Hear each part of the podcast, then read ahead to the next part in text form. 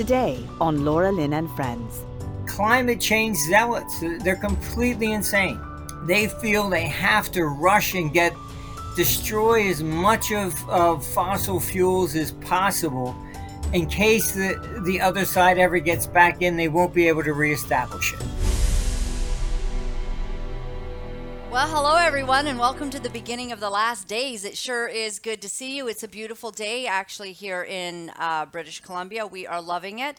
And I just wanted to read a portion of my father's Bible. Let's see what uh, what my dad thought was important when um, he took this Bible and he underlined it uh, every single day, and he'd love to be in it. So, well, he underlined this whole section right here. It says uh, in, cha- in Isaiah chapter 65 For behold, I create a new heaven and a new earth, and the former shall not be remembered nor come into mind. But be ye glad and rejoice forever in that which I create. For behold, I create Jerusalem a rejoicing, and her people a joy. And I will rejoice and, and be joyful in my people. Well, I consider myself one of his peeps, you know, like sort of a, they call it in the New Testament the New Jerusalem. So now um, sometimes uh, they call me an anti Semite, uh, that I'm a neo Nazi or something. At my event last week, we had 40 protesters, and uh, Drea Humphreys, I think, is working on. Uh, a story regarding the big event we did. We had Dr. Makis, who's outlining that there's over 93 doctors that have died in Canada since the rollout of the vaccine. Um, actually, I think it's much more now. So he's uh, getting data on that every day. And he's going to join us after our first guest today to also talk about how six children have died in British Columbia, four children have died in Alberta. And these these are just the sort of prominent ones that you can kind of find information on. So we're going to talk about what is going on in our world. And uh, I'm very excited to say that. Um, Mr. Martin Armstrong of Armstrong Economics is here, and he is always able to give us sort of what his machine is telling him and what's going to be happening. And so, Mr. Armstrong, thank you for waiting there in the background. We're very excited to have you here. And I see that uh, you've been writing about Twitter, and that seems to be on everybody's uh, mind these days. Yes. I mean, look, I think that we have to understand that we're really kind of in this war um, between left and right, and it's happening on a global scale. I mean, it's even down in Brazil, and um, you know, Twitter really got really out of hand, and uh, you know these people that blame, oh well, Putin interfered in the elections. You know, this is exactly what what the left has been doing. Uh, you know, Musk has released documents showing that they they banned Trump for no reason at all, just because basically they didn't like him. That was it. Um, you know, internally, you know, comments were back and forth that he really didn't violate any any uh, any of their rules, uh, but they still took him off anyhow. I mean, this is the problem we have, and people have to understand that when the American Constitution was created. There was no social media like this. Uh, the media was basically, you know, pro people, and they were, you know, anti king at this at the time. Uh, so this idea of freedom of speech, etc., and the, the, Supreme Court basically uh, said that you know the Constitution is negative; it's not positive. so it doesn't really give you any rights. What it's saying is uh, the government shall not write any law against religion, eh, you know, freedom of speech, etc. So it's not actually giving you a right. It's saying the government shall not. And so they've used this uh, because private companies are saying, well, we can do whatever we want because the Constitution only restricts the government, not us. And so then you have this clandestine attitude behind the scenes where government is assisting various different social media. You know, we think this guy should be taken off. This, I mean, that's all illegal. but you know, what are you going to do? This is the world we live in, and they're trying to do pretty much the same thing that you saw in Germany. You know, it's you you basically target groups. You um, you don't let them speak. You you you, and this is how you divide a country. And um, it's important to understand that there, was a case, I believe, in Georgia against uh, Amazon because they were blocking, um, you know, unions. And what came out of it was that Amazon had a diversity index. And they realized the more diverse your workforce, the less likely that they would ever get together because they're fighting with each other to ever form a union to go after the company. So the more diverse you create it, then that's basically you know the way to defeat unions. And this is what the government's actually doing. They're splitting everybody up. Uh, wow. Just as you said, they were calling you a Nazi or whatever. Yeah. As long as you can keep labels and attaching them to different people, it keeps them divided. Uh, so suddenly you're the enemy. It's not the government. Uh, and this is how they operate. And, and unfortunately, this is what we're going into into this thing that computers been projecting for the collapse of all basic governments really by 2032 i mean we've we've just lost it really.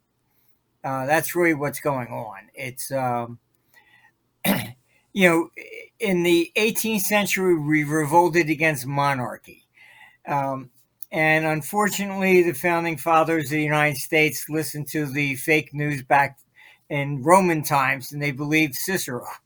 Um, and Cicero was an oligarch, and and um, I mean, if you really look at history, when Caesar crossed the Rubicon, everybody cheered. It was the Senate that fled to Greece, right? Why would the Senate flee if the people were really supporting them?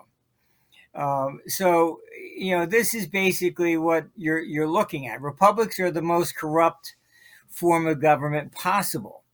Um, they decide if we're going to go to war or not. We don't make the, those decisions. We're just told, you know, okay, fine, get you know, get your gun and get out on the battlefield. Um, you know, so war is always created by those in power, not by the individuals behind it. Right.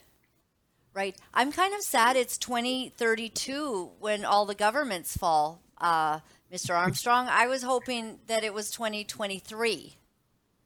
Well, it's starting now, but I mean, it, it's going. You're you're looking at a complete revision. It's a road, right? Yes, it's it's going to be a lot between here and there, including a war, etc. I mean, uh, these people are uh, absolutely insane, really. Uh, they're deliberately creating this proxy war against Russia for climate change. They're not telling the truth any more than they told the truth about going in Iraq, always got weapons of mass destruction that they never found. All right. Um, there isn't one, you know, war that they've ever been truthful about. I mean, you can Google on, on YouTube and find McNamara uh, and his apology before he died that we were wrong about Vietnam. We should not have been there. It was a civil war. It was not communism versus capitalism. Uh, and he admits we got it all wrong. 50,000 American soldiers died because of that. All right. Uh, World War One. I. I mean, World War Two. They, they've never be, ever really been about what they say they're about. It, it's just World War One is that same region, and it, the bitter hatred there um, is is just unbelievable. I mean, I was met with the Yugoslav government before they all fell, and and you know they were saying, "Oh well, you know they they killed six hundred of us and threw us in in a, a common grave," and I thought I just missed something in the news. I said, "Gee, you know, when did that happen?" Oh, about seven hundred years ago. I said, "Oh yes, that one. Okay." uh, it, you know, the memories live on. Uh, and it, that's the way it is. Ukraine people have no idea. I mean, we've had employees in Donetsk and we've had employees in Kiev. Uh, and the two will never talk to each other. Uh, we did a conference in, in Greece, and the one from Kiev refused to even take a flight back that just connected through Moscow. Uh, she had to go to Greece. I mean, the hatred there is just, it's ingrained. And you're not going to change it any more than if you go to the Middle East between Sunni and Shiite. That's it. Right. You know, these things are not resolvable. Do you do you think that it's almost like we're living in a psyop world? Like we have uh, more uh, thousands and thousands of the illegal aliens coming in the lower border. It's it's absolutely unbelievable. Millions of people are literally invading the United States of America, while sometimes the Biden administration is either even still blaming Trump for some reason or completely denying that there's a problem um, I, it, it looks like Governor Newsom finally was beginning to make some sort of comment that, well, what we're doing isn't working. Texas is being invaded. People and you know friends down there are very very upset by what's going on, and the inflation. Uh, the the government, uh, like Biden's barely able to function with his dementia. It's like we're in a psyop, and everyone pretending that it's okay. No, I know. I mean, look, this is mainstream media. They, uh, you know, it, it, you know, back in the old days, you had, you know, uh, Woodward and Bernstein. They would have been tearing this stuff apart. Instead, oh, you know, the problem is Musk and and all the, you know, it's it's just crazy. But what you have to understand, what I learned, I had the mandate from Hong Kong actually to try and negotiate with Australia they wanted to buy an island and then maybe the upper left hand corner of Australia.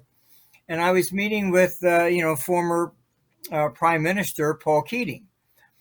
And meeting after meeting, and, and I could not get anywhere. I said, Look, you realize I have a checkbook here, I can pay off your national debt.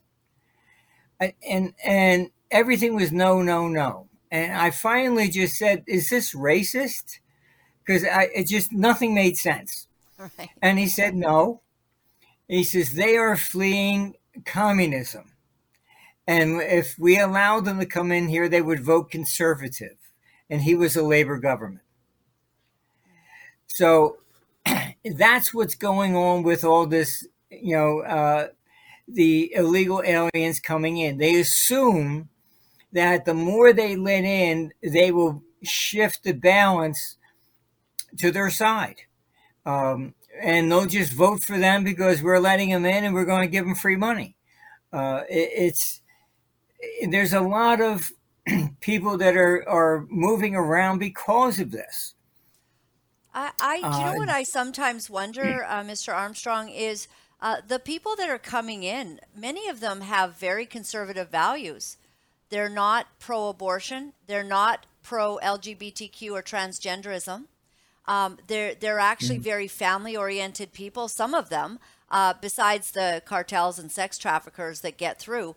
But um, uh, many of them would actually, once, once being educated, may not vote Democrat. They might, in fact, go, thank God we got in, but we don't want this crazy stuff. So they might actually switch conservative.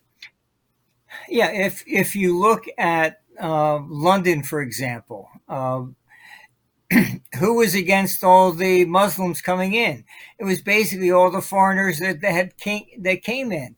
Uh, the Indians, for example, uh, they had to prove they could speak English. They had to have a, a, a you know some sort of talent to get in. Most of them were in the medical industry, etc. Whereas these people were just coming in, you know, carte blanche. That's it. We don't care. Uh, if if you how screwed up this is, if you look at um, Homeland Security in the United States, they will say if someone from Ukraine is coming to the United States, they are to be turned around if they do not have a vaccine. All right. Next paragraph it says, however, if they come in through Mexico, no vaccine required. Um, it, it's just a complete, you know, Nothing nightmare. I mean, you could, you could have, you know, the Black Plague and come in through Mexico. That's okay. You know, um, COVID. Oh no, you can't come anywhere close to us. But it, it, it it's also um, nuts at, at, this stage in the game, uh, and it just keeps getting worse and worse. I mean, it. Uh, you know, Biden is the perfect president for them because he just reads whatever's on the cue cards, and right. and that's it. I mean, um, what a joke! What a joke we're living he doesn't, you know, uh, he's the perfect president for him, and that's why they they selected him and pushed him because it's the people behind him that have the agenda. And do you think that's and, Obama? Do you think Obama? No, not really. No? It, this is is climate change zealots. They're completely insane. Wow. Um, and what's going on they feel they have to rush and get destroy as much of, of fossil fuels as possible in case the, the other side ever gets back in, they won't be able to reestablish it. Uh, th- this is why they, they want to destroy Russia. 50% of its GDP is all fossil fuels. Uh, they blew up the pipeline. Uh, anything they can do to to basically shut down this it's just insane. Uh, the latest thing that just came out, they're now pushing for a 10 mile or 10 knot speed limit uh, on boats uh, oh, because they might hit a whale. All up and down the entire East Coast. You're going to kill the fishing industry. Um, most of the people, I mean, that ends deep sea, you know, fishing as a sport as well as the industry. I mean, and and you're talking about 150 miles out into the ocean. And you know, the whales, okay, fine, they come down here to Florida and it's a tourist attraction uh, between December and March. They migrate like like the birds do. All right, so they're not up top because it's too cold. Uh, but it doesn't matter. You know, they they do this carte blanche attitude always. Um, when they put in Obamacare, uh, I had Blue Cross and Blue Shield. All right. And then they called me and said, Well, we have to cancel your policy. I said, What's the problem? Well, you don't have maternity leave. I said, Well, I don't think I'm going to get pregnant unless I go to California, maybe. But, um, you know, it, it's. they had to change my policy. I had to get supposedly maternity leave in case I got married, I guess. I don't know. And then they sent me cards for for my kids. I said I don't have kids, little kids. And they said, "Oh, you're not paying anything more for it, but you have to have it by law." so the the joke became like, "Well, let's just go downtown and, adopt all the kids in the in the neighborhood, and they're all covered. I'm not, but you know, right. it, it's this is the crazy thing. They they they don't look at anything uh, on a practical level. I mean, the same thing. My mother was like in her 80s. They're talking about maternity leave. I mean, you know, it, it's they get some kid down there and says, "Oh, well, you know, women should have maternity." Yes, I don't think anybody disagrees with that. However, there is a practical biological limit to these things, you know, and and that's that's the problem. They don't look at these things that way. So here you have them banning all you know everything, and and at the same time they're admitting there's only 350 whales.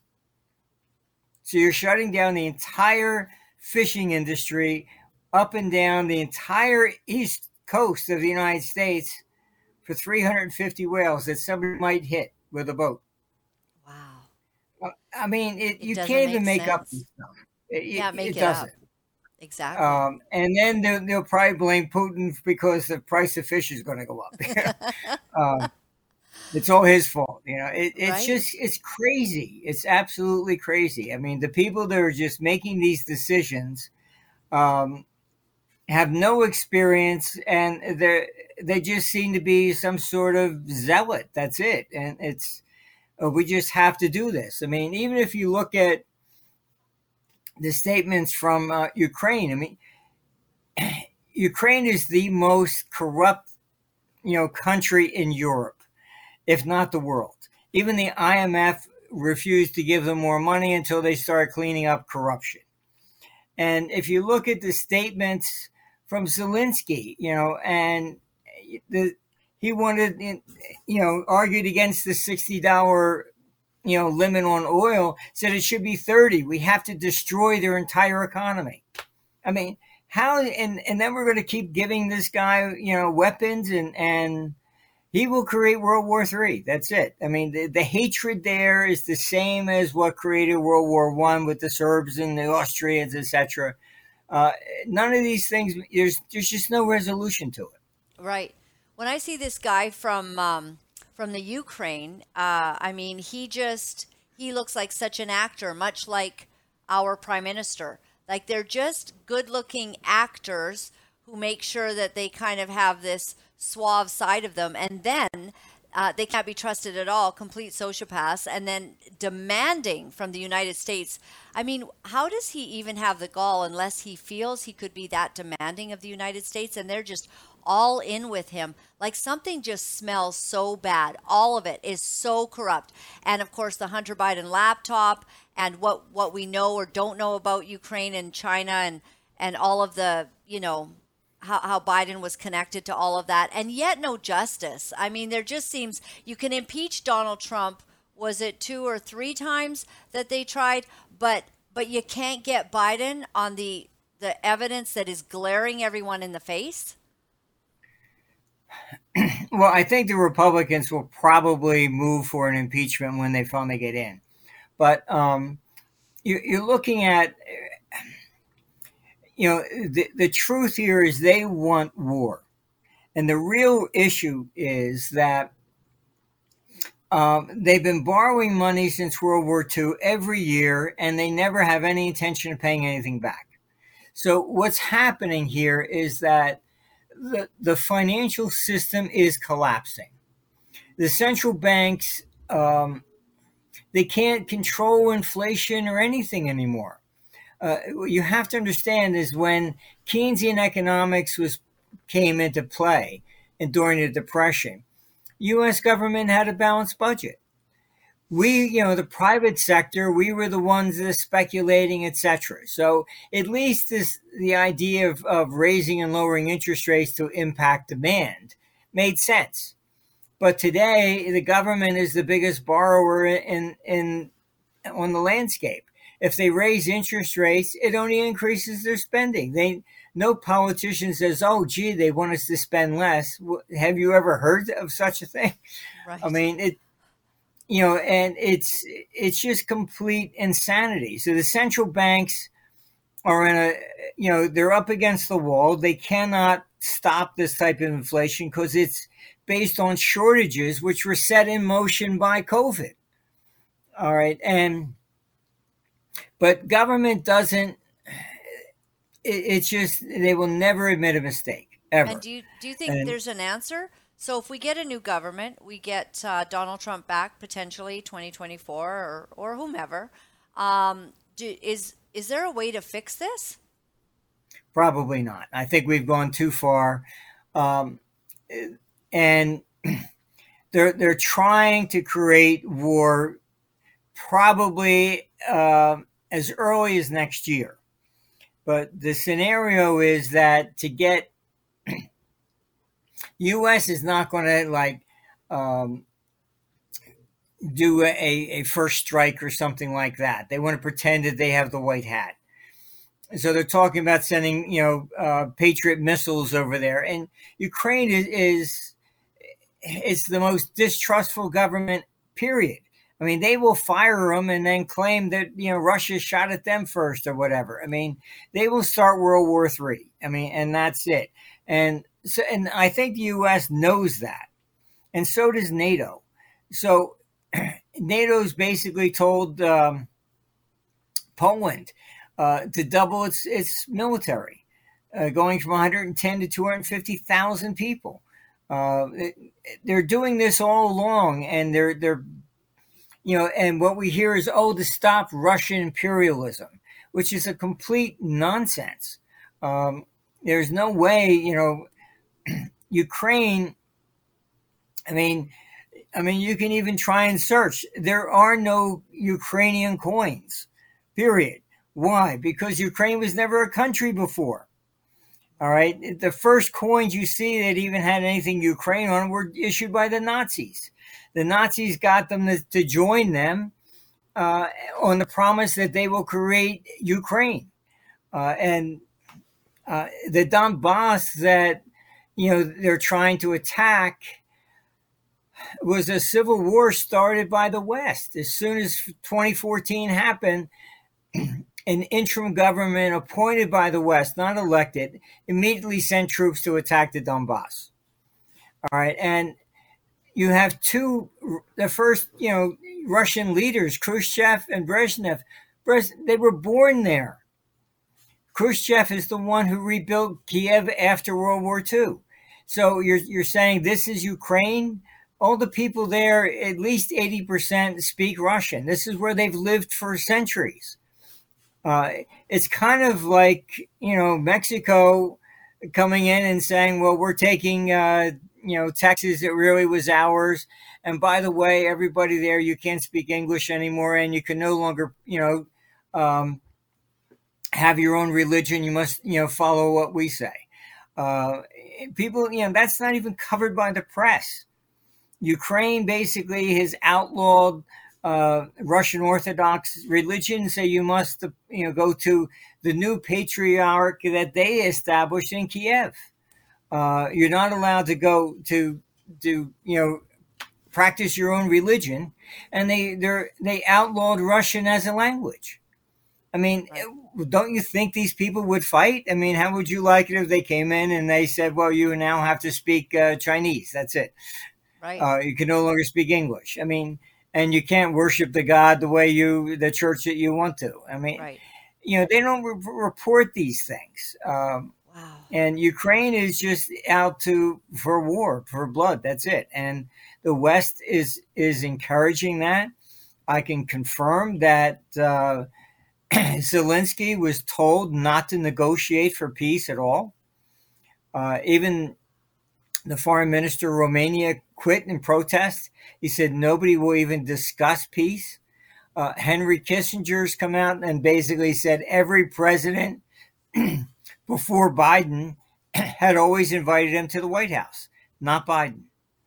Um, because you know he came out and said that you know Ukraine should yield the Donbass back to uh, back to Russia, and you know Zelensky said, "Oh, he's you know uh, he's living in yesteryear or something like that. It was never even Ukrainian territory.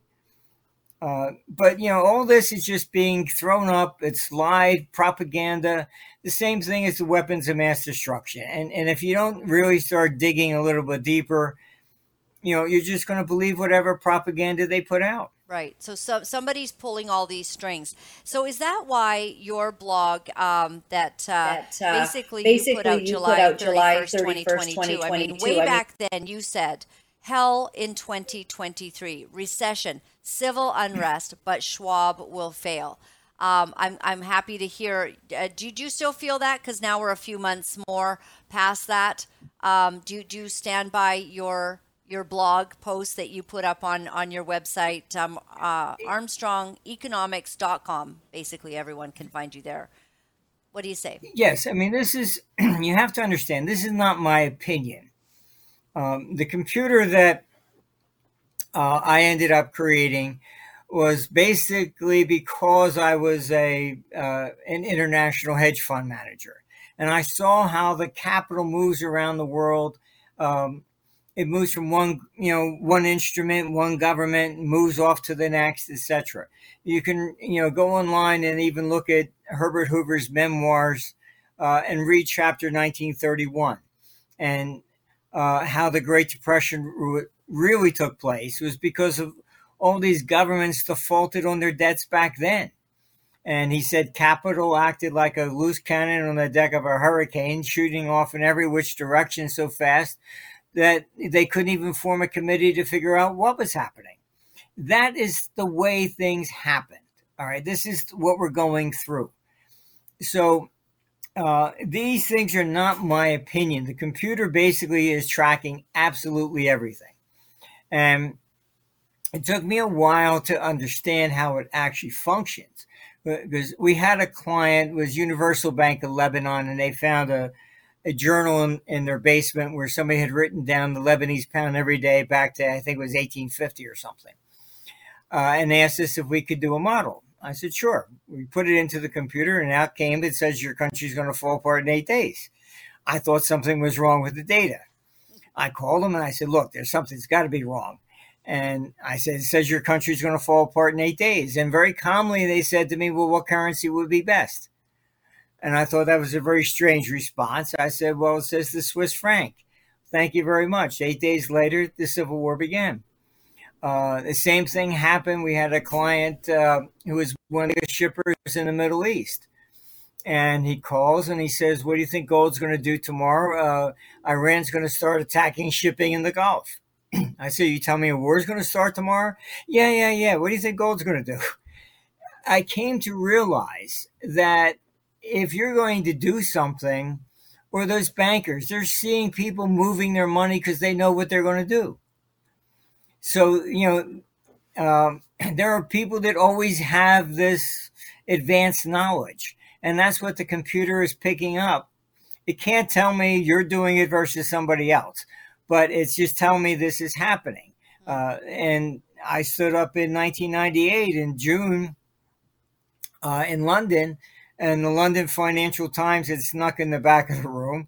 And I said, Russia's going to collapse. And I give it about 30 days. And they put that on the front page of the second section. And they said, gee, if, if Armstrong's right, Russia's going to collapse. That was the long term capital management collapse. The bonds fell apart.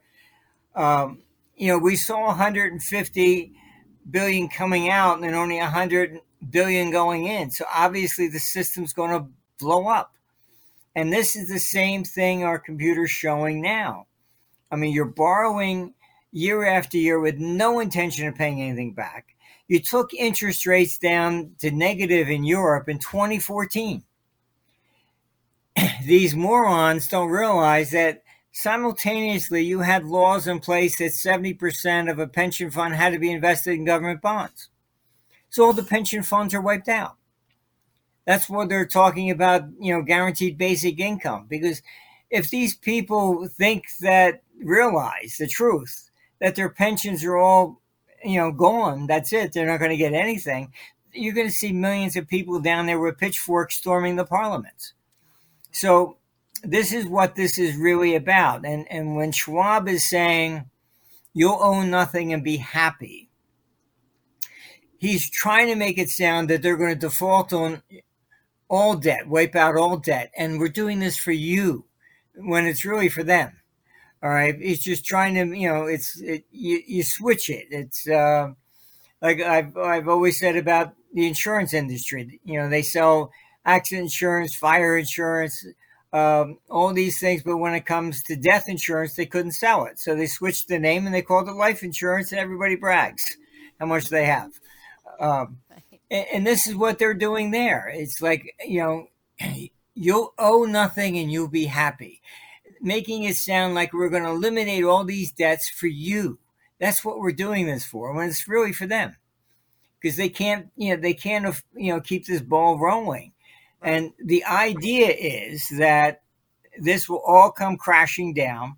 They'll get to create uh, Bretton Woods 2, reestablish a new currency, which will be like a digital currency the IMF has already got its, IMF coin uh, ready. Um, and this is their idea of, of one major world government and, and centralized governments always fail that, you know, that's the whole problem with, you know, communism, why it didn't work. And, and, um, so Schwab is going to fail too, because these ideas have been tried many times and they've never worked even once.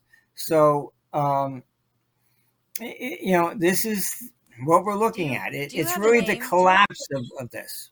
Right. Do you have a name for for your computer, the smart one? Yeah, I call it Socrates. Socrates, right. I, I, I knew that there was uh, something. So, um, if if 2032 you, you, know we're kind of looking like uh, the world governments so do you think we're heading more towards globalism like that will that will be the big push? Or the governments will fall but we will quickly still have our borders and and establish new governments? How, how do you see that potentially panning yes i mean eventually we'll um, i'm not even sure that the united states would be like one country or even canada you know, you may break up, you know, West versus East. Um, U.S. Sure will to. probably break up it, and yeah, and I think it will happen. Um, it, the main reason why, for example, Canada doesn't work is back in it in the panic of, of 1907.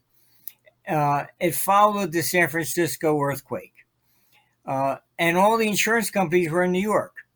So the money flowed from New York to California, and then there was a shortage of money in New York, and the banks started failing. So that's why they created the Federal Reserve. They realized there were regional capital flows. And so you had 13 branches, and, and they were all independent until you know uh, Roosevelt seized them in, in during the Great Depression. Um, in Canada, I can remember when they were raising interest rates because there was real estate speculation there in Toronto when you were putting, you know, farmers and miners into bankruptcy in the West. Um, we have different economies. It's not always the same. Uh, in, in, finance, we used to call it the New York Texas arbitrage. When oil was really high, I mean, inflation was high and recession was, was developing in New York. When oil was really down, New York was booming and, and they were, you know, going into bankruptcy in Texas. Um, you have just different types of economies, and right. I mean, even in the U.S. Civil War, was the South was more agrarian and North was industrial. So, I mean, you know, you go, you see it in in Germany. Um, I was in Bavaria, and they said, "Oh, you know, tomorrow's going to be a holiday." I said, "What's which holiday is this?" They said, "Oh, we won, you know, we won the war." I said, "Which war are we talking about?"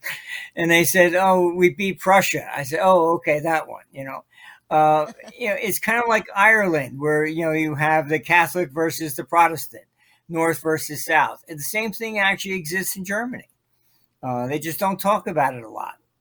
Right. But southern Bavaria and Austria was was the Holy Roman Empire, you know, Catholic, and the North was the Protestant side. So, um, all these countries they have great diversity. I mean, Italy, it's, I mean, I remember going into a, a, bakery in Rome asking for a cannoli, and the guy would practically pull the knife on me. He says, "That's not Italian, that's Siggi." I said, "Oh, excuse me. You know, I mean, to us it's Italian. Over there, that's Southern. You know, get out of here. They're not really Italian." Right. um, right. What, so what do you think? Every country you go to, it's the same thing. Right. Yeah, I, I totally see that. Um, uh, what do you think of this whole FTX thing that's happened? I'm curious on, on your perspective of all of that. I mean, I think they were just so enamored with this whole idea of cryptocurrencies because, um, honestly, I think the government created, you know, the whole blockchain, Bitcoin, and everything else. Mm. Um, anybody really created that and had patented, they'd be making, you know, a ton of money. Oh, it's maybe some Japanese guy. We don't really know who it is. I mean, come on. Um, the difference is that if I gave you a hundred dollar bill, that's all they know. If I give you a hundred that's with blockchain and digital currency, they know where I got it from and everybody down the line. Um, so it's the ultimate tracing of, of money. And so that's why I think government did it. Um, and control? FTX was. Will they have control over us then? Like what? Once oh this all yeah, I mean, digital, if you look at Bank of England credit score, like they can control a lot of people through whatever they for whatever reason they want to.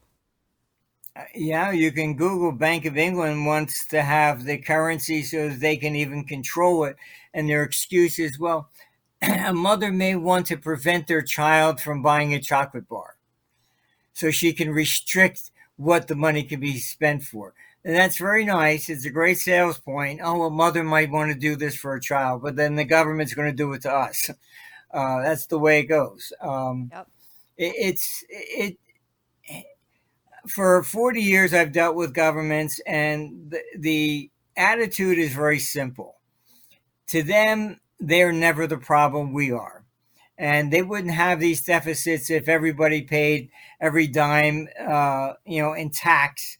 If you found a hundred dollar bill in a parking lot, where's our fifty percent? You cheated us. You know, it's uh, that's what this is about. You have Janet Yellen was trying to push in this six hundred dollar uh, auditing uh, fee, and everybody got all upset and said, and she actually had the guts to say, "Oh, well, we're going after the you know the high end uh, people."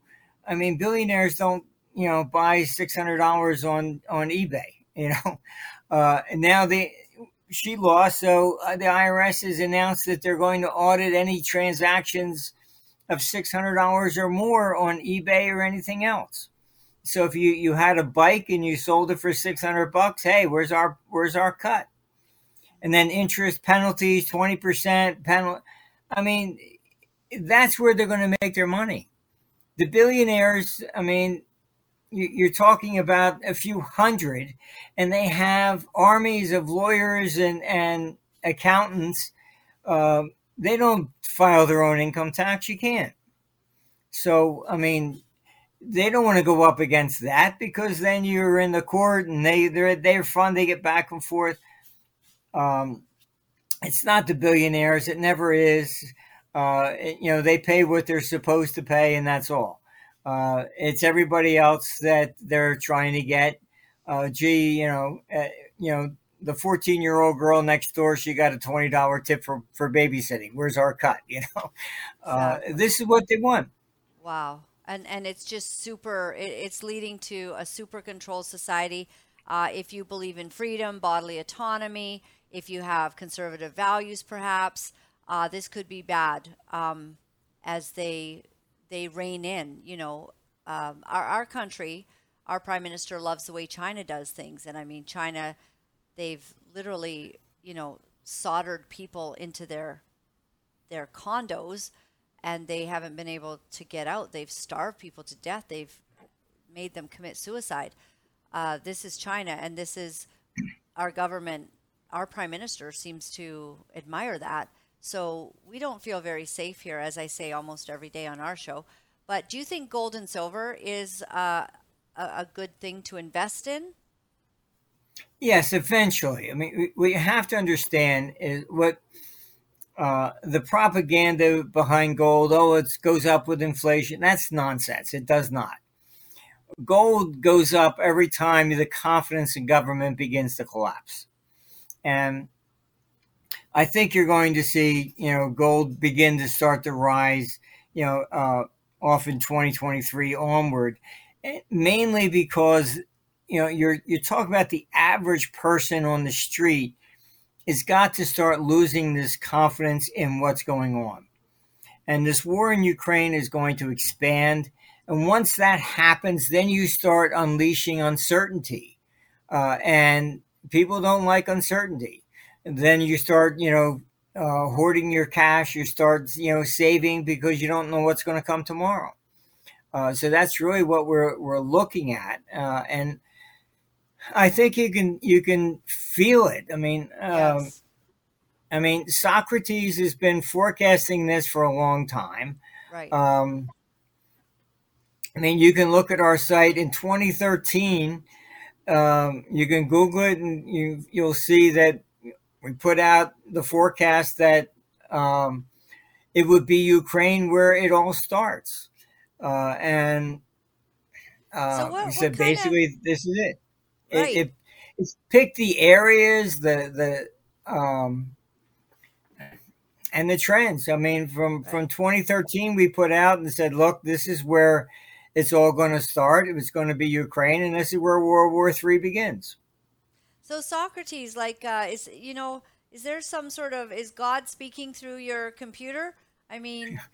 I don't I can't begin to understand how Socrates gets so many things right, but uh, it it's kind it's, of a miraculous sort of phenomenon.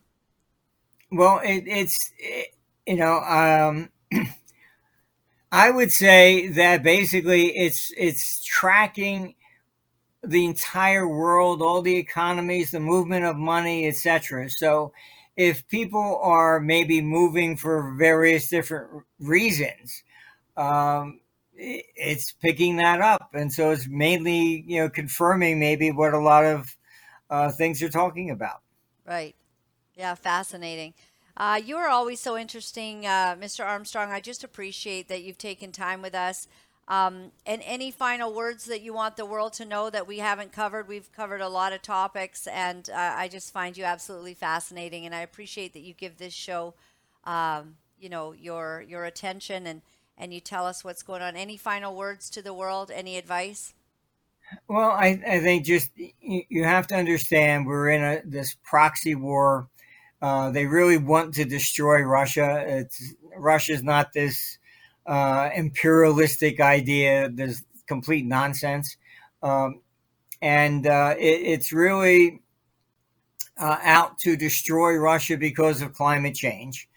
And they will instigate something that will involve Europe, like NATO, etc., next year. Uh, and then once that gets started, then the United States will use that as the excuse to go in. All right. So we're looking at this probably getting much worse globally around 2025. Wow. Uh, but so we're looking at it starting. A couple of rough years ahead of us. Oh, yes. No, we definitely do. Oh, my gosh. All right. Well, we'll be having you on as often as we can get you, Mr. Armstrong. So thank you very much today for giving us uh, your wisdom. We appreciate it. Take care. No problem. It's always a pleasure to, to, to see you. Thank you. Thank you. Thank you. Thank you. Um, that's terrific, eh? I wish I had a little computer that was figuring out everything going on. Hey, some of you are figuring out we're back on Facebook. Um, and uh, you've weighed in and you're like, oh, there you are, you know, with Mr. Armstrong again.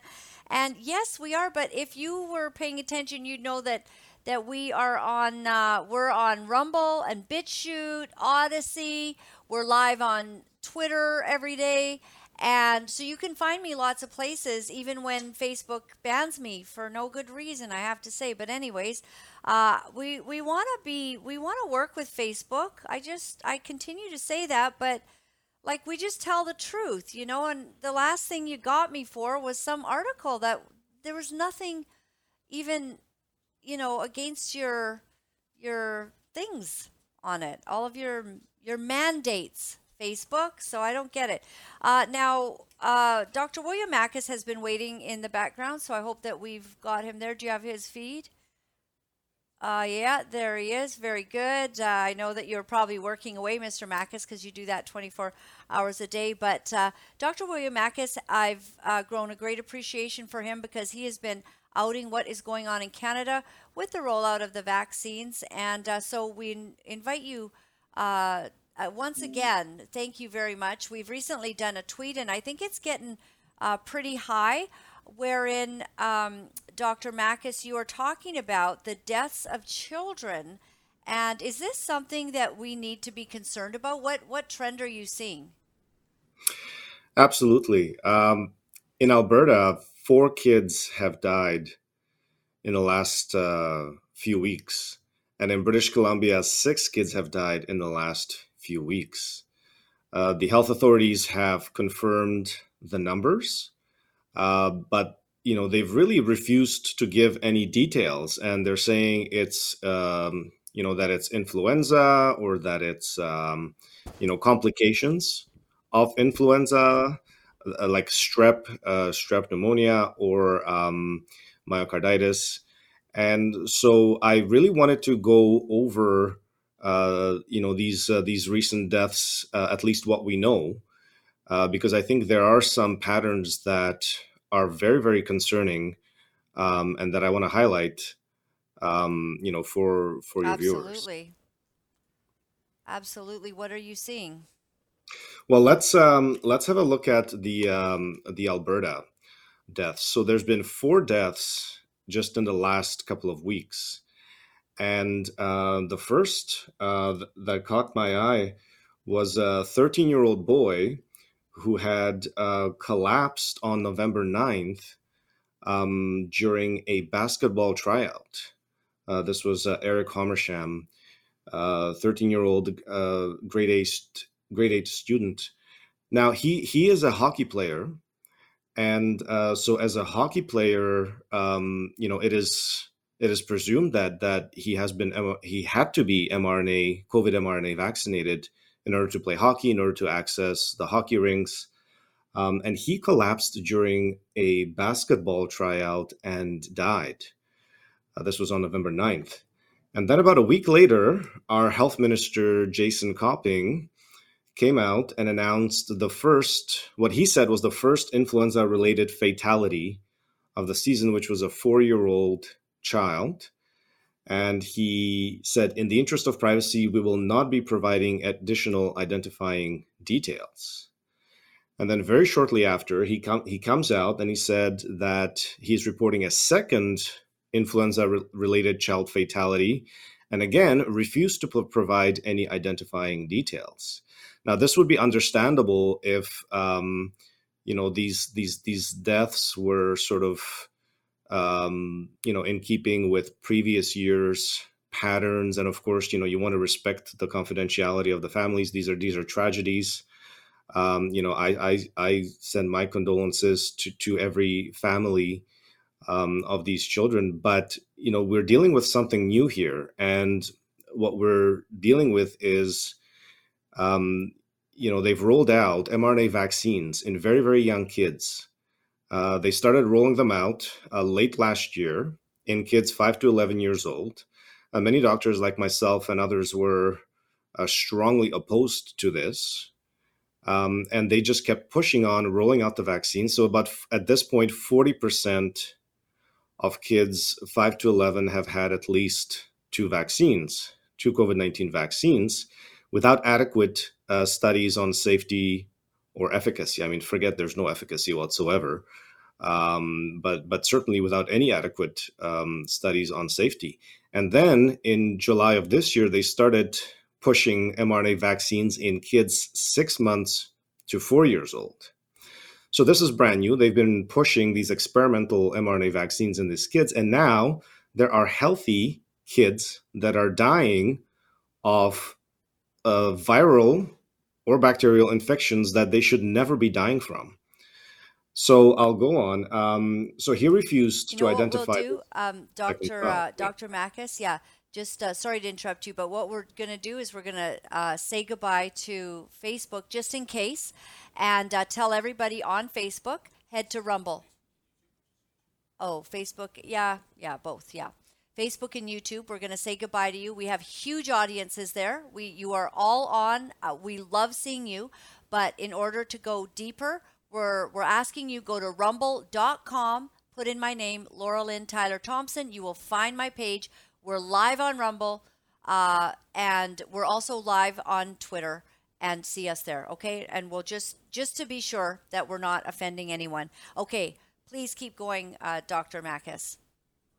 Yeah. So on November 24th, um, Health, Minister, Alberta Health Minister Jason Copping announced a second influenza related child fatality of the season.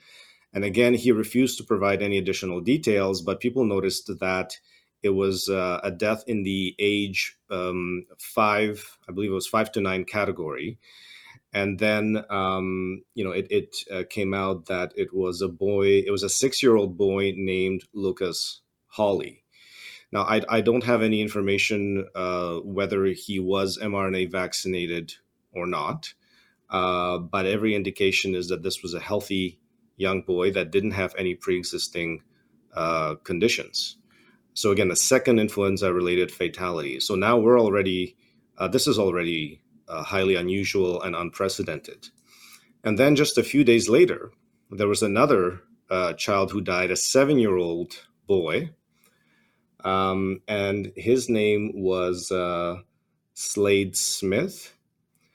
And he died on November 29. And um, the information I have that was posted online was that he passed away suddenly after just a four day illness Uh, so this is the previous graphic uh, for Alberta. He died suddenly after a, a four day illness, and quote, his sweet little heart just couldn't take it. So now we have an indication again that there was a that that that there was a, a complication that involved his heart. Now he was a hockey player, so here we have another hockey player um, who again was probably had to be COVID 19 mRNA vaccinated in order to play hockey, attend hockey rinks, and so on. Um, so, so far, we're at four deaths of, of young children from you know ages four, six, seven, and 13 who were previously healthy, had no previous underlying conditions that that we know of, and this is absolutely unprecedented. Uh, and and and shockingly, our Alberta Health Minister Jason Copping has refused to give Albertans any information whatsoever. Uh, you know, I have his two tweets right here saying that he will not be providing any details about these deaths. And he continues to push mRNA vaccines in kids. Alberta Health Services continues to push mRNA vaccines in kids. Um, and even the chief public health officer, Dr. Mark Joffe, who replaced Dr. Deena Hinshaw, hasn't said a word publicly since he took over, um, you know, a month, month and a half ago. And he popped on Twitter saying that he had issues with his Twitter account. No, no press conference, nothing. So we have a complete absence of leadership. Wow. These politicians that are heavily invested in mRNA vaccines that they've been pushing um, on kids and pretty much everybody else, they keep pushing the vaccines, and these deaths like don't register to them at all that this should be something that this is this, this is the number one story in Alberta right now. This is what we should be talking about. And I keep going on Twitter on, on political Twitter uh, hashtag ableg or abpoli, and I see nothing. No one is talking about these. The Rachel Notley and Alberta NDP are not talking about this. In fact, a couple of days ago, Rachel Notley went and got herself her fifth booster shot or whatever it is, and again posting pictures of herself getting uh, another mRNA booster. And uh, same thing from UCP. We see absolutely no concern that now we have healthy kids that are dying from influenza or complications of influenza, which is unprecedented when you look in previous years. So that's Alberta. And no one now, talking about it. No one talking about it. Now, there's a similar situation happening in British Columbia. And I wanted to go because, you know, we, we see a similar story happening in British Columbia. Yeah. On November 26, a six year old girl called uh, Danielle May Cabana died um, in, in, what was claimed to be uh, complications of influenza. Again, but if you look at the story closely, number one, you see that she was a hockey player. In Richmond, she played for the under seven girls team and again presumed that she had to be COVID 19 mRNA vaccinated to play hockey, to attend hockey rinks, and um, I had found actually a post uh, by her father, who you see the post um, below uh, from uh, Dennis Cabana last year. Um, and he was very pro vaccine and uh, seemed to be very upset with um, what he said people who you know have beliefs that vaccines are evil um, you know he put uh, something about anti-vaccine mom research that it's basically someone who does research on their toilet as opposed to the scientists who are pushing mRNA vaccines. Um, so the so the presumption is that uh, this six-year-old girl was uh, COVID nineteen mRNA vaccinated um, as a hockey player, and, and you know uh, with with parents who believed very strongly in mRNA vaccines. But if you look at the story, the story is is very strange. Um, she was admitted to BC Children's Hospital with flu symptoms. And uh, she caught flu, I think, uh, with, with her sisters. And so Danielle was taken to the hospital last Wednesday when she appeared to be still fighting the flu after her sisters recovered. She was soon moved to the ICU where she was diagnosed with myocarditis due to the flu. Now, here's a red flag. Here's the first red flag myocarditis due to the flu. This is extremely rare, pretty much unheard of. And said she subsequently received two procedures, began to breathe on her own, but ultimately passed away after suffering a massive stroke. And, you know, these are for me very significant red flags. Here we have an, yet another child hockey player, probably fully mRNA vaccinated, that suffered myocarditis and stroke, which are complications of mRNA vaccines. These are not complications of influenza. And then just a few days later, there was a nine year old girl who died uh, from Kelowna. Her name was Ayla Grace Losseth. And um, she was taken to the hospital by her parents on November 26th with dehydration, nausea, and fever. They were told it was the flu. Three days later, she died from sepsis from strep A. This was a previously healthy girl. This should not happen. And, and the parents have come out and said that she did not receive proper care, first of all. But again, it's what you know what was happening with her immune system. Now we don't know for certain whether she was mRNA vaccinated or not. There was a post from an anonymous British Columbia teacher that had claimed that she was uh, triple mRNA vaccinated, but I, I can't confirm it, so I, I don't want to say either way. But you know we should know this because if if kids are dying if healthy kids are dying and the only common factor is mRNA vaccines, yes. then parents have absolutely the right to know this information. The health authorities, um, the ministers of health in British Columbia and Alberta should be on top of this. And um, so should the public health officers of both provinces. Now, I was trying to find well how how has BC been responding to this? The you know I mean I I assumed that the public health officials, the health minister, uh, the chief of uh, the public health officer would be all over this, and they weren't. They absolutely weren't. They were ignoring this, and then only a week later, they came out with a press release admitting that six children had died in British Columbia from um, influenza or respiratory virus complications. And I want to read you a, um, a few items from the Vancouver Sun, which I think are very instructive. Quote, the number is high for a province where typically fewer than three children a year die from influenza. So we're looking at at least double the deaths compared to previous years. This is epic it's a big, big deal, said Conway. Uh, uh, I don't know if this is the um, a politician or, or health health official. I'm not familiar with BC. He said, in a normal year, two children might die, and they would usually have other health conditions. Now, this year it's been six. Out of these six deaths, one child was younger than five years old, just like in Alberta. Three were kids between five and nine years old, and two were among teens between ages 15 and 19.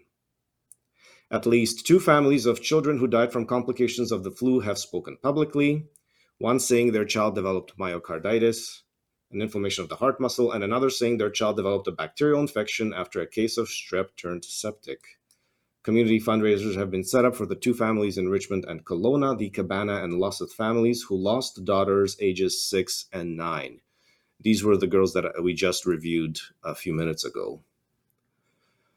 Um, in an email, spokesman for the Center of Disease Control said it is important to know that death associated with influenza in previously healthy children continues to be rare. Well, it used to be rare. It doesn't seem to be rare anymore. And again th- this is this is this is the only response we get from health officials. Two weeks after the fact they come out and admit six children have died. What have they been doing? What investigations have they been undertaking? None and again notice that you know Danielle May Cabana was a hockey player, had to be mRNA vaccinated. You know, the Alberta kids, um, two of them hockey players, right? So even with these, uh, you know, even with these handful of deaths, we're already seeing patterns here that are very, you know, that are very strange, very concerning. And I, you know, I've I've raised concerns about vaccinating mRNA vaccinating kids back in March 2022. I lost my Twitter account because of it.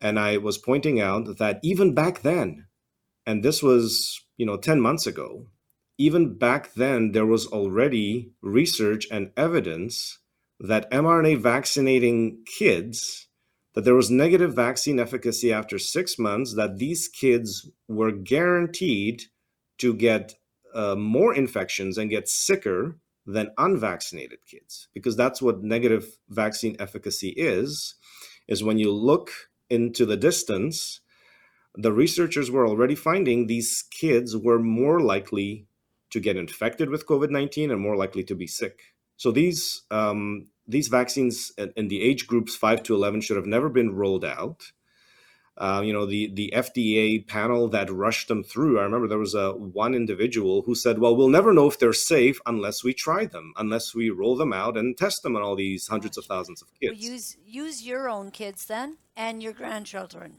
Don't use our kids. I mean, th- th- this is like a a man with no empathy, uh, no integrity, like to just think we'll just you know, the only way to know if it's safe or not, we'll just have to roll it out. And someone's children, someone's children pay the price. Yeah. And, you know, this really, it, it brings me back to when I started noticing, you know, the sudden deaths in, in, in doctors and Canadian doctors. And initially it was a few deaths and everyone ignored it. You know, then there was three doctors dying in Mississauga Hospital, and then the fact checkers funded by Pfizer and Moderna came out and said, no, no, no, this is not vaccine related. Ignore it. Uh, this, you know, this is they had cancer, so they must have died from cancer. Uh, and Associated Press and Reuters put out fraudulent, fraudulent fact checks at the time. And of course, the the the, the health officials in Canada completely ignoring it, calling it, you know, misinformation and so on. And then you have 13 deaths, and then you have 32 deaths, and then you have 80 deaths, 93, pretty soon it's going to be over 100 this only snowballs. This is not something that you can sweep under the rug and hope it goes away. Um, and, what what really worries me with these uh, deaths of children is that you know look at the timelines right? It, it's it's the timelines for both provinces alberta and british columbia. These children are starting to die in late november um, and like I said, you know, many of them are hockey players, so they would have had to have been mRNA vaccinated. And these are kids that were previously healthy. They had no underlying conditions. These are not kids who were immunosuppressed. These are not kids that had cancer. These are not kids that had congenital uh, abnormalities or, or conditions. These were completely healthy kids and the health ministers of both provinces are sweeping this under the rug. The public health officials of both provinces are sweeping this under the rug. The fact that they wouldn't even comment on it in BC until two weeks later, to me, is absolutely shocking. British Columbia is seems to be an absolute nightmare when it comes to uh, you know complications of mRNA vaccines. Uh, considering they now want to mandate uh, COVID vaccines in uh, all healthcare workers and force them to take these jabs every three months. But Alberta is no better. Look at um, United Conservative Party Health Minister Jason Copping. He'll put out one little tweet and said, "Okay, this child died, but we're not giving you any more information." And then they keep they keep pushing these mRNA vaccines, putting thousands and thousands of other kids at risk. At this point, it's like, who's the next child who's going to die? This is going to continue, right? I mean, this is we're only at the beginning of of of the you know respiratory viral virus season, And we've already got four deaths in Alberta, six deaths in BC. This should be the number one story in both provinces, and it's not. The health officials are trying to sweep this under the rug. Exactly. And um, I think that many doctors uh, were highlighted sounding the alarm. I remember even a year ago that what these what these injections are going to do is lower the immune system and that's exactly what you're talking about that in by just getting the vaccines you're now compromising your immune system and now you're not fighting it the way that you would have if you were just unvaccinated this is truly devastating because uh, a lot of other kids are probably in danger of the next cold that they get, potentially. Their bodies can't fight it anymore. W- would that be correct, or am I misstating something? Absolutely. The concept of negative vaccine efficacy with these mRNA vaccines came to my attention um, in you know December of last year. So this is over a year ago. And I noticed there were studies coming out of Denmark showing that the more vaccinated you were, the more likely you were to be sick, in, uh, sorry, infected, hospitalized, ICU'd, and died. So we saw the double vaccinated people were doing far worse than single vaccinated. And and there was a timeline for this. There actually was a timeline for this. The researchers had found that even if they if there was some protection from the mRNA vaccines in the first month or two, this protection waned very quickly, and by the time you hit six months, the efficacy w- went into the negative.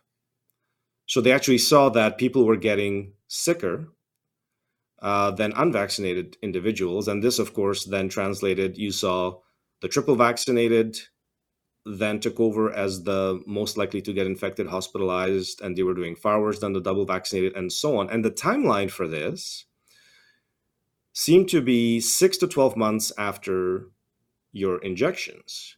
That seemed to be the time when your immune system was damaged to such a degree that you had trouble fighting off not just COVID 19, you had trouble fighting off any virus, any bacterial infection um, your immune system was severely compromised, damaged, whether it was a suppression of the immune system, whether it was dysfunction caused by the mRNA vaccines. At the timeline for this seemed to be about six to 12 months. And so they roll out these vaccines in kids 5 to 11 years old. Again, no safety studies done. And they roll them out at the end of last year, beginning of this year and you look at the timeline now we're approximately you know 10 to 12 months out since they started rolling out the vaccines we may potentially have thousands and thousands tens of thousands of kids whose immune systems might be severely damaged and now we see a respiratory viral outbreak uh, the likes of which we've never seen before several orders of magnitude greater than previous years. Tens of thousands of Alberta kids were sick, out of school. We see school absence rates of, of 20, 30%. And now kids are starting to die. So it's so imagine that, you know, we've the doctors and the public health officials have damaged the immune systems of kids to the point where now these kids, especially in this age range, five to eleven years old, who are who are who are perfectly healthy kids with no underlying health conditions, are now dying. They can't fight off a regular influenza infection. They get myocarditis, they get strokes. What the heck is this? This has never happened before. They get strep infections that become septic and they die from them. Again, this this is absolutely unprecedented if you look at healthy kids. Right. And, and their and answer, because yeah. yes. Well, and, and, and, because our, yeah, go ahead. Because our, our our health officials are so invested in these mRNA vaccines that they've been pushing from the very beginning, they refuse to look at any kinds of damage that these vaccines may have caused. And it's one thing to have all these adults dying suddenly and unexpectedly, which they're not investigating either. But now kids are starting to, to die from infections that they shouldn't be dying from. And, and, and really, this is on our politicians. This is on our health officials, our public health officials, our ministers of health. This is on them this this is 100% on them. They told parents that these vaccines were safe and effective. They pushed it on hundreds of thousands of kids. And now you know many of these kids might be at high risk of unable to fight off infections that healthy kids normally fight off it's unbelievable. And then the the CBC here it has a story on BC. BC's answer after six deaths is okay, everyone, bring them all in for the flu shot. And I'm assuming that the flu shot is different than the mRNA. But as Dr. Peter McCullough is saying, he will no longer take a flu shot. And I, I never thought it helped my parents either. You know, they always wanted to go down and get their flu shots um, and so now the answer to what's going on oh, let's not even mention if vaccines are even a component in this. Let's just get our kids in as fast as we can to get their flu shot. Well, most of us, you know, would look at flu shot as something that was probably most likely ineffective, but it wasn't something that was considered dangerous. It's not. It wasn't something. These, these were classically produced uh, vaccines. Uh, these, you know, these are not supposed to be mRNA vaccines, at least not yet. Although we know that uh, they they are doing trials, human trials, phase three trials on mRNA flu vaccines. Um, so there have been they've been asking for volunteers and so on, but at, at this point, the flu vaccines are not supposed to be mRNA, although at this point, I don't know how anyone can trust any of these health officials uh, or doctors, be, you know, at, after what they've done. So I wouldn't trust them. But, um, you know, at, at, you could say that, well, you know, the, the flu shots will probably do nothing, uh, but they shouldn't harm you. They shouldn't uh, put you at risk. They shouldn't kill you. But but but really what it is is it's a deflection. It's a deflection of responsibility. They because they don't want to even consider the possibility that the mRNA vaccines that they have been so aggressively pushing may actually be killing children right now. So they're trying to deflect any way possible. And and you know this is the easiest thing to deflect attention onto is well you know let's just bring everybody for flu shots, right? Which again is is probably not going to do absolutely anything for anybody, but they can say they've they've they did something, right? But what I I, I don't understand how they can continue ignoring this, and I wanted to bring your attention because I wanted to review um, I wanted to review the vaccine policies for young kids in Europe for for Scandinavian countries, and so I was reviewing these yesterday and it was very interesting because when you look at Denmark, um, mRNA vaccines under the age of 50 are banned. They're not even available. Um, when you look at Sweden, uh, mRNA vaccines under the age of 17 are banned. You can't get them even if you want to. If you look at uh, Norway and Finland, they have very similar um, uh, recommendations. So they don't recommend any mRNA vaccines for kids under 17. Now, if you have underlying health conditions like serious, so for example, in the Norwegian Institute of Public Health, they say that you could be offered a booster shot age 12 to 17 if you have severe underlying conditions. And certainly nothing under the age of 12, banned, not available. Uh, Finland uh, same thing. It's you can only get a booster shot in ages 12 to 17 for a very specific medical reason. So again, for healthy kids under 17, not available. Okay, it's only here in Canada where our politicians and health officials are so heavily you know, invested in, in mRNA vaccines financially and otherwise, that, you know, they're allowed to push this on kids of all ages, six months and up. And, you know, in in uh, in in Norway, in in Sweden, in Denmark, in Finland, kids are not young kids are not dying from influenza. This this is a problem in Canada. Wow. Right? This is a problem that we're having right now. They're not having that problem and because they didn't vaccinate mRNA vaccinate their kids, they didn't allow it. But here, you know, our politicians and health officials are forcing it on these kids. So I'm very curious to see how many more deaths is it going to take? People always ask me for the Canadian doctors, how many Canadian doctors have to die suddenly or unexpectedly before the authorities will wake up and do anything. And I usually say it, will probably have to be in the hundreds, maybe in the thousands. Maybe it'll take over a thousand Canadian doctors dying before these corrupt politicians and healthcare officials will wake up and, and change their tune. Right. But you could say, well, you know, these are adults. They they knew what they were doing you know they, they everyone's responsible for their health you could try to deflect responsibility but kids kids are innocent kids kids kids have no control over um, you know the the adults who who are responsible for their health and their safety and their well-being and if these adults are giving them something that's damaging their their health and their immune systems and it's their immune systems that are, are being compromised.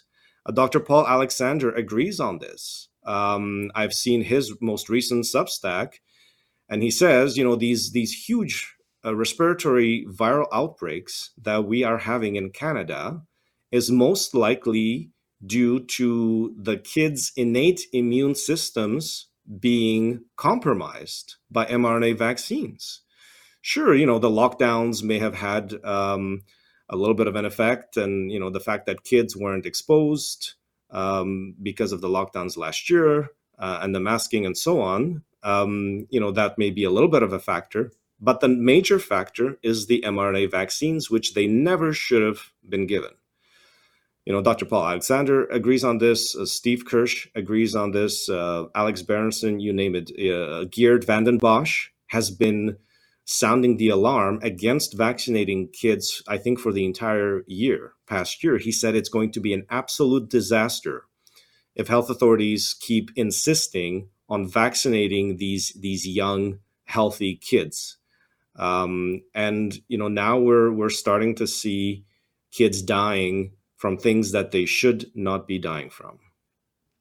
100% and uh, i appreciate you bringing up dr paul alexander because i i myself as well like to follow what he's saying and in correspondence with what you and other doctors are highlighting jt i do have that share um, canadian data in early 2022 showing the more vaccine one gets the more doses, the more elevated the risk of infections, cases, hospitalizations, and deaths.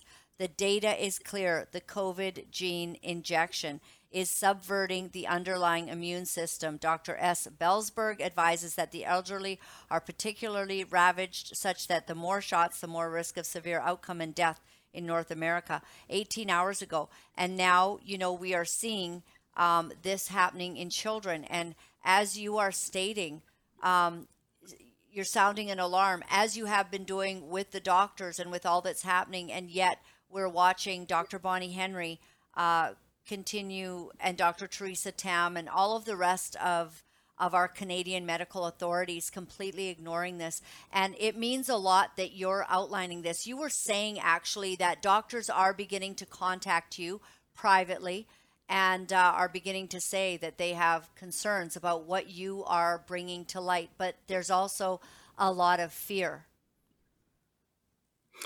Yeah, I mean, you know, the fear continues, um, and the colleges, um, and the problem is with the colleges of physicians and surgeons.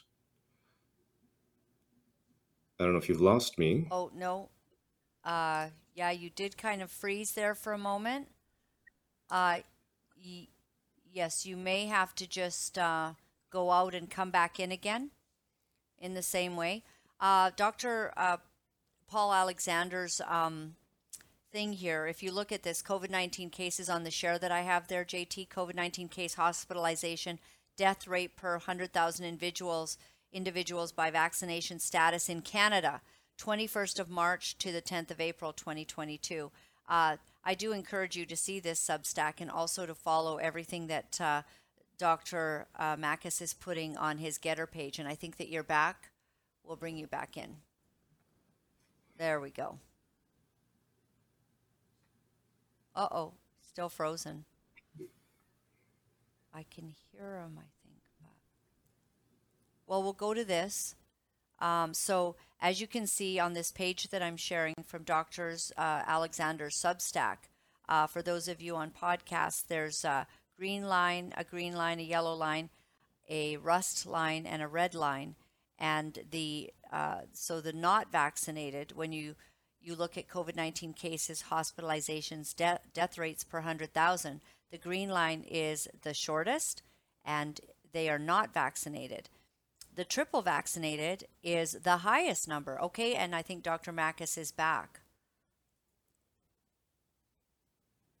There you are. There you are. I think you were talking about yeah, doctors are are beginning to contact you, but of course there's a lot of fear. Uh, the repercussions to speak out right now are huge. Yes, and and the colleges, you know, continue to really wield an iron hand uh, against doctors who would be speaking out about the dangers of, of especially the dangers of mRNA COVID nineteen vaccines. You know, the BC College has doubled down on their draconian uh, policies uh, against doctors with Bill 36 that has been passed through, and, and there's absolutely no indication that they would be willing to go back on that. Uh, in fact, I think they rushed through the legislation. Um, in Alberta, you know, it, it's doctors are still being persecuted. I'm still being persecuted. Dr. Daniel Nagase is still being persecuted. I've seen no improvement from the college here, and Danielle Smith still hasn't fired uh, any of the corrupt college officials here in Alberta whether it's the college registrar, Dr. Scott McLeod, his associate registrar, Dr. Michael Caffaro, his corrupt lawyer, Craig Boyer. These people are still in charge. They've been in charge since the NDP Rachel Notley days from 2016. Which is why the jury's out, right, on Danielle Smith. Uh, like, we want to believe in her. We want to yeah. see her do good things. But when you leave these corrupt people in from previous administrations or whatever, why? You know that these are very yeah. important questions. And you know i, I just noticed yesterday um, on twitter um, the ndp former health minister sarah hoffman was giving a an award medal to ahs ceo dr verna yu. Now this was the the queen elizabeth ii um, platinum medal or some kind of a, a medal award a high level award to the most corrupt healthcare official in Alberta, uh, of Dr. Verna Yu, who had been hired by Rachel Notley back in 2015, and Jason Kenney had kept her as the head of AHS. This woman is singularly responsible for the COVID 19 vaccine mandate, which forced 105,000 healthcare workers to be uh, at least double vaccinated with COVID 19 mRNA vaccines. Uh, thousands of Alberta healthcare workers lost their jobs because of her. Thousands were sent into an early retirement. Uh, many had were forced to leave Alberta. Of course, many doctors on my list of uh, 93 Canadian doctor deaths, you know, are from Alberta. So they had actually died because of these vaccine mandates. And this woman, Dr. Verna Yu, former AHS CEO, who should really be facing criminal charges at this point and should probably be looking at a, a life in prison sentence, is instead receiving a Queen Elizabeth II medal from the NDP government. Which you, you like, how how is this even happening? This is the opposition, the political opposition uh, you know, we have a UCP government, a majority government in Alberta, and here's the NDP government giving awards to their um, corrupt healthcare official. It really is shocking. And uh, we're just so grateful that you're um, keeping an eye on everything and that your courage is uh, so magnificent that you're paying such a high price. And uh, Canadians, I've seen them giving you standing ovations. And I hope that that means something because uh, you've had to go through a lot of pain and loss in order to tell the truth on many issues in our corrupt medical system. And as always, Dr. Makis, we appreciate that you're willing to take the time to tell Canadians and and you're willing to stand up when many doctors remain silent. Uh, do you have any final words before we Frozen. go? He's frozen. Okay. Can you hear me? Yes, we can hear you. Okay, well, anyways, uh, I want to thank you again for for having me on and and, and for raising the um, uh, issues about the kids because I, you know, I think this is urgent. Um, I don't know what the health officials are going to do, but you know, in, in case of the nine year old girl in British Columbia, she didn't get the proper health care that she needed. She didn't get the urgent treatment that she needed and um, she died. And, and and so you know this has to be at the very least acknowledged that a lot of these kids are now at risk of complications from a simple you know influenza infection that they were never at risk for in the past. And so um, you know i i truly hope that someone wakes up in our in our governments in our provincial governments in alberta and bc and starts addressing this this very real risk before more kids die We appreciate it. Uh, that is absolutely 100% uh, what we should be doing and what we should be expecting from these people in charge. Thank you very much, Dr. Makis. I appreciate your time today. thank you laurelyn We'll talk to you again. Thank you. take, take care I've really go- grown to appreciate uh, that uh, Dr. Makis steps out repeatedly, bringing forward this. Can you imagine uh, the lashback he might get? Can you imagine uh, the authorities who don't want him speaking, causing vaccine hesitancy? But he's telling the truth, and he's putting all we can do right now is put the puzzle pieces together. All we can do right now, because they're not they're not telling us straight up what's going on. We're not informed if these children were vaccinated or not. Instead, we have to piece it together, and in so in so doing, perhaps we get more knowledge so that we can uh, spare people's lives. All right, so um, the Commons uh, passed um, by 213 to 114 vote uh, Bill C18 that would mandate social media platforms to share a portion of news related ad revenues with newsrooms generated by linked stories. So, um, so far, what we can see of this, I don't think it affects us at all. Does it, JT? Really? Um, we never know if they're, you know, trying to hone in on us. But Bill C 18 basically, um, is there something that we can read if you go down a little bit there? Um, it does look like, I know I got some feedback uh, from somebody that was telling me a little bit about it. And um, hang on a second, let me just see this. Uh, you know, it doesn't look like, uh, you know, unless you qualify as a news business with those CRTC guidelines, uh, you wouldn't benefit or be hurt by any of what is going on here, is what we understand. So now, Western Standard or maybe the Rebel and places like that may have more interest in exactly what they are stating and what the ramifications would be. So it's uh, fairly interesting. Very, very interesting. Global news uh, children are experiencing hallucinations as part of influenza A. Now, this is something I should have brought up with Dr. Makis. Shoot. I feel bad about that. But so, children, um, a, a doctor describes what was happening to her child, and she wasn't afraid or concerned because she'd already been seeing this in the emergency center that children are saying make them stop make them stop uh, they're hearing loud noises and they're experiencing hallucinations um, as part of this this flu uh, that is something very fascinating the next time we have dr Makis on we can talk about that okay um, Theresa Tam tells Canadians to inquire about relatives' health status before gathering for Christmas. Oh, I see. Um, grandma, Are you vaccinated? Because if you're not, you and grandpa aren't coming over for Christmas dinner. Is that it?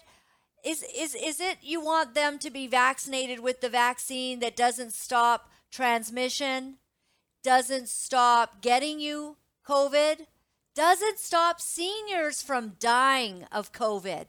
Check out the death rates in the hospitals, as Dr. Charles Hoffe has done recently, as Dr. Shoemaker has talked to us about.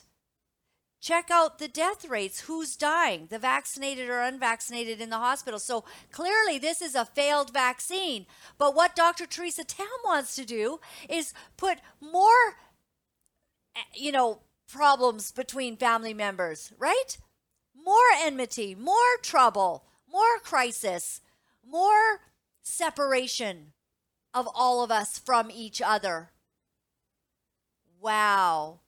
You're pure evil, Dr. Theresa Tam. You're pure evil because you know that the efficacy of these vaccines is is negligent basically after 3 months that's why you keep wanting everyone to get your next booster. You know that sudden adult death syndrome is happening all over the place. And now we have children who have potentially been vaccinated and now dying of a normal flu. This doesn't happen.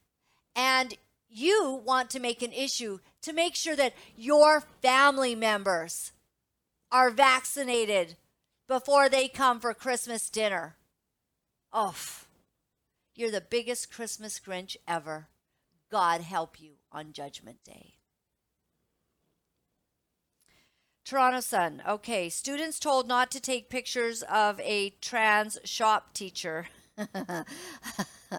so this this guy continues to be a piece of work. Uh, I think he was only outdone by that rebel media guy, David Menzies, right? He sure did a good job. He had same kind of um, prosthetics. So students, why do they not want them to take pictures, JT? Is that because they don't want this kind of stuff getting out and about and this being outed? So does this guy continue? Let me just push this. So while a trans teacher decision to wear large prosthetic breasts and blonde wig in front of high school students does not violate any rules, shouldn't it?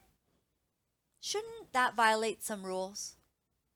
maybe you need to look at your rules a little bit better, right?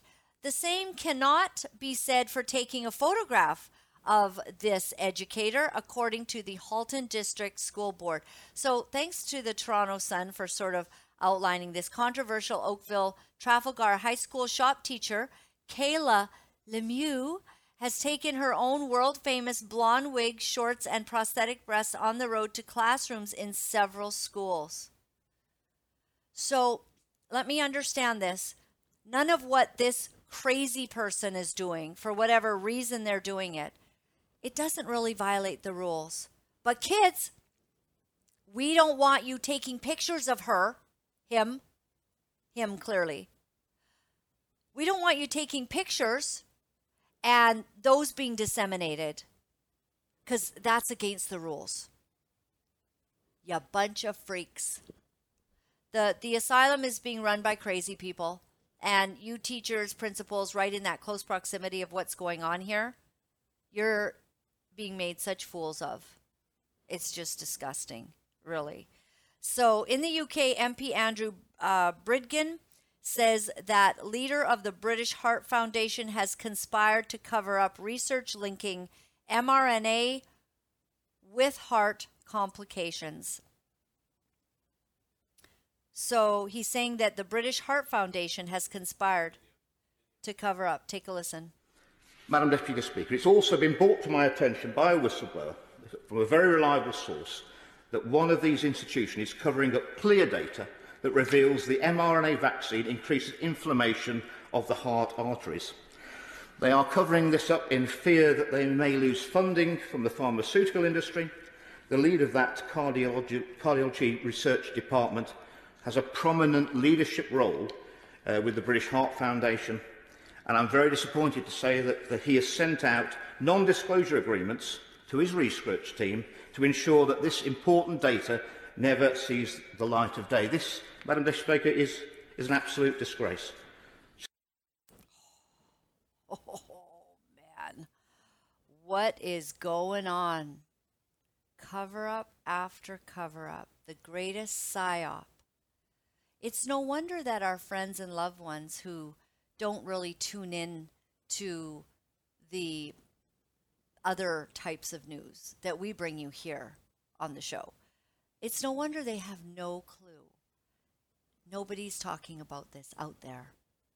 You won't see it on CBC, CTV, or Global, but the cover up, it's disturbing. They're hiding it. Why? Money, power, A depopulation agenda, perhaps? Oh, that's just a conspiracy theory. Attorney testifies at the senator uh, at Senator Ron Johnson hearings how hospitals were receiving more money for admitting COVID patients and treating them with remdesivir and putting them on ventilators. We've the been telling you that transparency is the key to this whole thing. Whether that transparency can be put into bills and into various things, in which you always need to do. This is my recommendation for a solution. You need to, and you do have the power to do this because politically, how do you oppose transparency? How do you oppose outcome based uh, funding for hospitals? Mm-hmm. when those numbers are reported, so we have CMS data that showed in, in Texas, 90% of the people put on ventilators died. 90%. You have a better chance with Russian roulette, literally.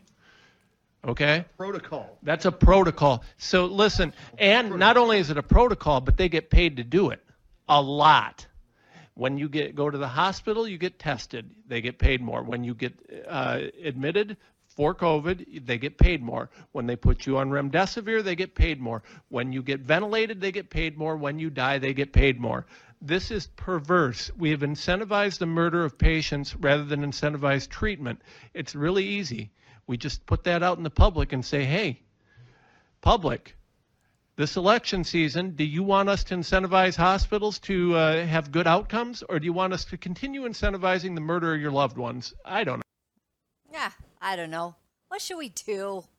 Should we just keep helping psychopaths in the hospital get more money and kill people? Or should we do what's right for humanity and have good outcomes? Honor the Hippocratic oath to do no harm. What should we do? It's just so hard because you don't really you don't get all that money if you do the right thing and they end up getting well and going home if you were to give them ah hydroxychloroquine and ivermectin and put them on some you know uh, high doses of vitamin D and quercetin. The the doctors in my hospital had never heard of quercetin. All right. Australian news reports about how Melbourne has started installing defibrillators outside of homes, making sure every resident has easy access to help. Wow. North has become the first in Australia to roll out a life saving street tool. Defibrillators have been installed outside homes, increasing survival rates of cardiac arrests. A life saving machine is now within walking distance for every resident in Reservoir. Every home is now within 400 metres of, of a defibrillator, and over 3,000 people have been trained in CPR. 27 defibrillators have been rolled out at homes around the suburb, transforming the fifth deadliest area for cardiac arrests into the safest. Sudden cardiac arrest uh, affect and impact almost anybody. Uh, it doesn't matter, it's not about age, it's not about gender. Uh, it is simply a killer across the board. Over 6,500 sudden cardiac arrests occur in Victoria each year. 80% happen in the home. CPR within the first six minutes is crucial, and coupled with a defibrillator, it increases survival rates to over 50%. Start CPR. Press, press, press. Just 11 months into the Australian first trial, it's already saved a man's life. Friends of his were able to come over, know the defib was here, and access the defib while the ambulance were on their way. St John's are in the process of selecting the next area to benefit from the program, but they are calling on the Andrews government to pitch in and provide funding to roll it out around the state. We know it's going to save lives. Uh, it is going to make a huge impact on communities. Rochelle Brown, 7 News. Oh, hysterical. I mean, create a situation whereby suddenly people are having heart attacks all over the place and uh, sudden adult death syndromes happening. People are falling over. We have hundreds, thousands of videos now actually capturing such events because we're in such a video uh, prevalent world. And so, in order to combat all that is being done, well, we'll make sure that we have these things handy. Well, I guess it's better than nothing. But how about we don't cause the problems to begin with? That would be very cool. My website is lauralyn.tv. And I just thank you so much. You can see yesterday's, um, oh, the day before's uh, interview with Dr. Trozzi, Dr. Uh, uh, Phillips from Ontario. These are also doctors, and their lawyer was on. Fascinating, fascinating conversation about the price that doctors are paying for speaking out and what they're saying. Dr. Trozzi, Dr. Phillips lay it on the line. What's going on with the vaccines? Ask yourself if you still believe in these vaccines. Ask yourself why doctors are are willing to put everything on the line, uh, their reputation, their integrity, their careers, in order to sound the alarm about what they've seen personally, about what they've witnessed personally, the harms. Dr. Phillips was reporting on what was going on in Ontario, and what do they do? They try to take his license away. They try to completely silence him so that you cannot be warned. Um, this is the kind of programming that we do. And, you know, for our little team here, this is not a career, this is a calling. We do this because we think this is our hour to speak. If you like what we do, if you appreciate what we do, would you take a moment? You can go there. There's an easy, see that blue button right there? Uh, well, there's newsletter, and then underneath, I think a little bit farther down, is the donate button. So also sign up for our newsletter for sure. We also have um, a, box number, box 48184 in New Westminster, that you could send a letter if you'd like, um, send donations that way. And I appreciate all the Christmas cards and books and different little gifts that uh, people send. Thank you very much. Um, we hope actually to get our own facility. We are seeing that we are not able to easily do meetings. We have many guests we want to bring into Canada and from the United States and potentially even from the UK to bring their good information to Canadians. And we're finding, of course, that it's it's hard to get a venue. Once you do get a venue, people want to shut you down. And we have begun to have a dream and that's a dream to have a facility whereby uh, we'll be able to speak and tell the truth about everything. And we'll be able to highlight those who are courageous in our world right now and have them come and speak to us. So we are beginning that quest and search and dream.